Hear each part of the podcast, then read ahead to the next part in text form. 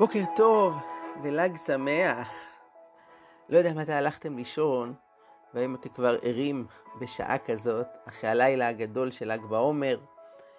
אם מישהו מכם היה במירון הלילה, מוזמן לשתף בחוויה, לשלוח תמונות. כתוב בספרים שיש סגולה בלימוד ספר הזוהר, גם מי שלא מבין. עצם קריאת המילים הקדושות משפיעה על הנשמה ומרוממת אותה. אבל ננסה בדקות הקצרצרות שלנו הבוקר ללמוד כמה משפטים שיכול להיות שכבר נתקלנו בהם. רק אולי לא ידענו שרבי שמעון בר יוחאי הוא זה שאמר אותם, ויהיה בזה טעימה מתוך התורה שלו. יהיו הדברים לעילוי נשמתם של 45 הקדושים שנספו באסון מירון לפני שנתיים, ולהצלחתם של לוחמי צה"ל וכוחות הביטחון שנאבקים במחבלים בשעות האלה בדרום הארץ.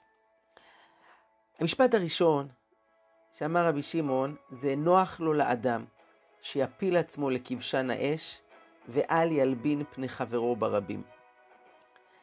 בעידן שבו מדברים כל כך הרבה על שיימינג, ובקלות אנשים עוקצים, קוטלים, משגרים מילים מרעילות. אומר רבי שמעון, נוח לו לאדם. אדם צריך להעדיף להפיל עצמו לכבשן האש, למות, ולא חלילה להלבין פני חברו ברבים. שימו לב לביטוי נוח לו. הוא לא אמר שכך נכון יותר לעשות, שכך צריך לעשות, אלא נוח. בוא נגיד שהדבר האחרון שאפשר להגיד על מי שנפל לכבשן האש זה שנוח לו. אבל כן, אומר רבי שמעון, אתה צריך להרגיש שזה יותר נוח עם כל האש, הצער שבדבר, זה עדיף לך, וזה אפילו נוח לך, מאשר לשפוך את דמו של השני, להלבין את פניו, במה שתבזה אותו חלילה.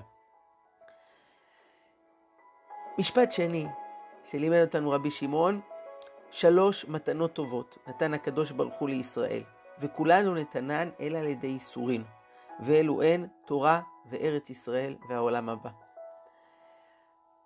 רבים מצטטים רק חלק מזה שארץ ישראל נקנית בייסורים, אבל לא רק היא, דברים גדולים. הדרך להגיע אליהם כרוכה במאמץ, לפעמים אפילו בייסורים. מי שמצפה שהכל יבוא בקלות, הוא יוריד אפליקציה, הוא יתקין, הוא ילחץ על כפתור וזה יקרה, זה לא עובד ככה.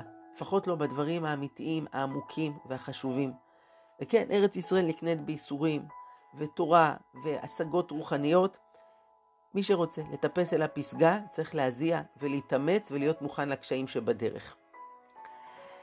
מה עוד לימד אותנו רבי שמעון? הנה משפט מספר 3. שלושה שאכלו על שולחן אחד ולא אמרו עליו דברי תורה, כאילו אכלו מזבחי מתים. אנשים רגילים לחלק את החיים לאזורים.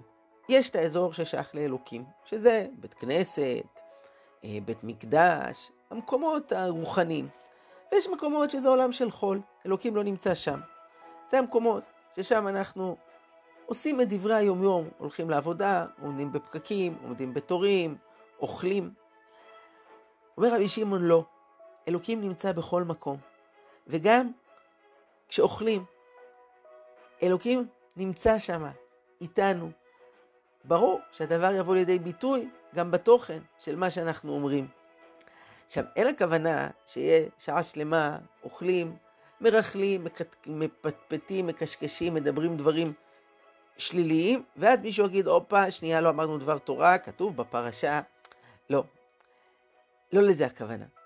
הכוונה היא שהדיבור עצמו, הערכים שמשתקפים בו, השיח שלנו, זה שיח שמשקף אנשים שיש אלוקים בחיים שלהם, שחיים בדרך התורה.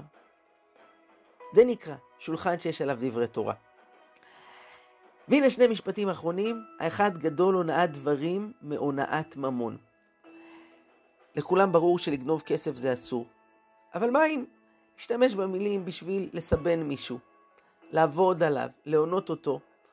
אומר רבי שמעון לא, חמור יותר הונאת דברים הונאת ממון.